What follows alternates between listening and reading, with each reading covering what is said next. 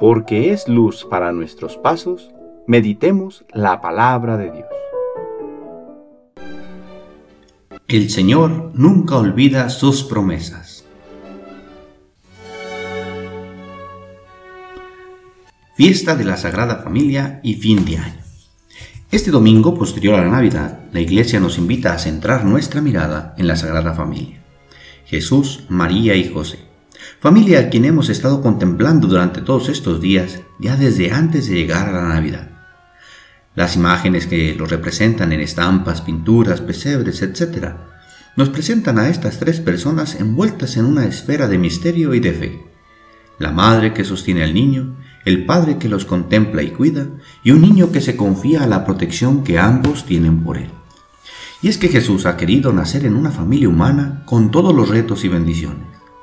Retos porque toda familia en su conformación va encontrando dificultades, como la de encontrar una casa para convertir en hogar, o tomar un trabajo justo y remunerado para poder sustentar a la familia de lo necesario, y encontrar el tiempo justo para poder compartir con todos, los esposos entre ellos y después también con los hijos. Ah, pero la familia también es una bendición, porque está llamada a ser ese oasis en medio del desierto, donde encontrar descanso ante las penas de la vida un sitio donde poder encontrar ese amor incondicional, donde hay comprensión y paciencia de frente a nuestras limitaciones, donde podemos ayudarnos unos a otros para responder a la propia misión. Contemplar a la Sagrada Familia de Nazaret es una invitación a contemplar nuestra propia familia y las familias que hay a nuestro alrededor. Ellos, la familia de Nazaret, como nuestro modelo y nosotros como quien quiere imitar su paz y armonía en aquel hogar, aún en medio de la dificultad. Motivados por la palabra de Dios, pidamos en este día tres cosas. Uno, que las familias cristianas sean siempre un reflejo del amor de Dios. La familia es un conjunto de relaciones, en las que en muchas ocasiones se refleja el amor, pero también nuestra limitación, desdiciendo este reflejo que antes hemos mencionado. Agradezcamos a Dios si nos ha permitido crecer en una familia de vínculos fuertes y amor, pero pidamos por todos aquellos que no han tenido esta bendición, porque carecer de una familia, aun con sus limitaciones, es un gran dolor. Segundo, pidamos por los ancianos en la familia.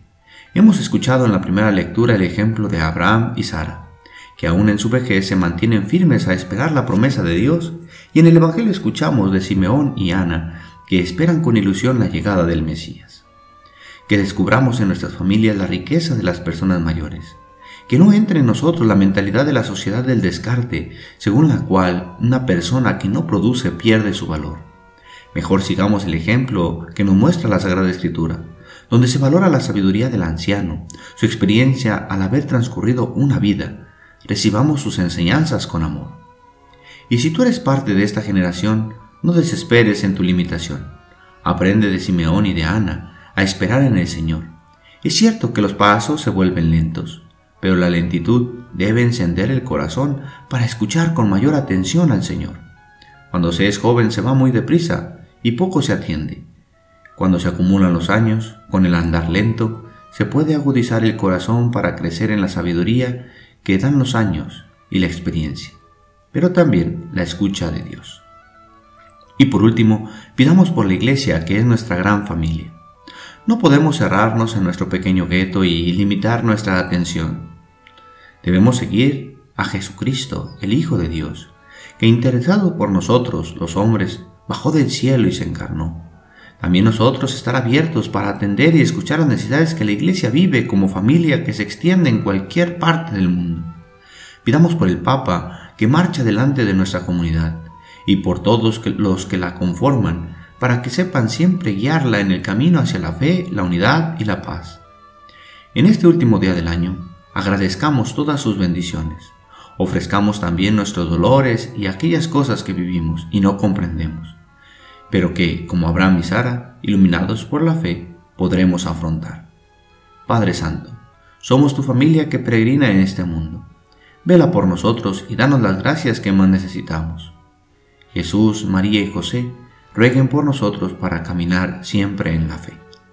El Señor esté con ustedes. La bendición de Dios Todopoderoso, Padre, Hijo y Espíritu Santo, descienda sobre ustedes y les acompañe siempre. Que tengan feliz domingo, Feliz fin de año y próximo año nuevo. Que Dios los bendiga.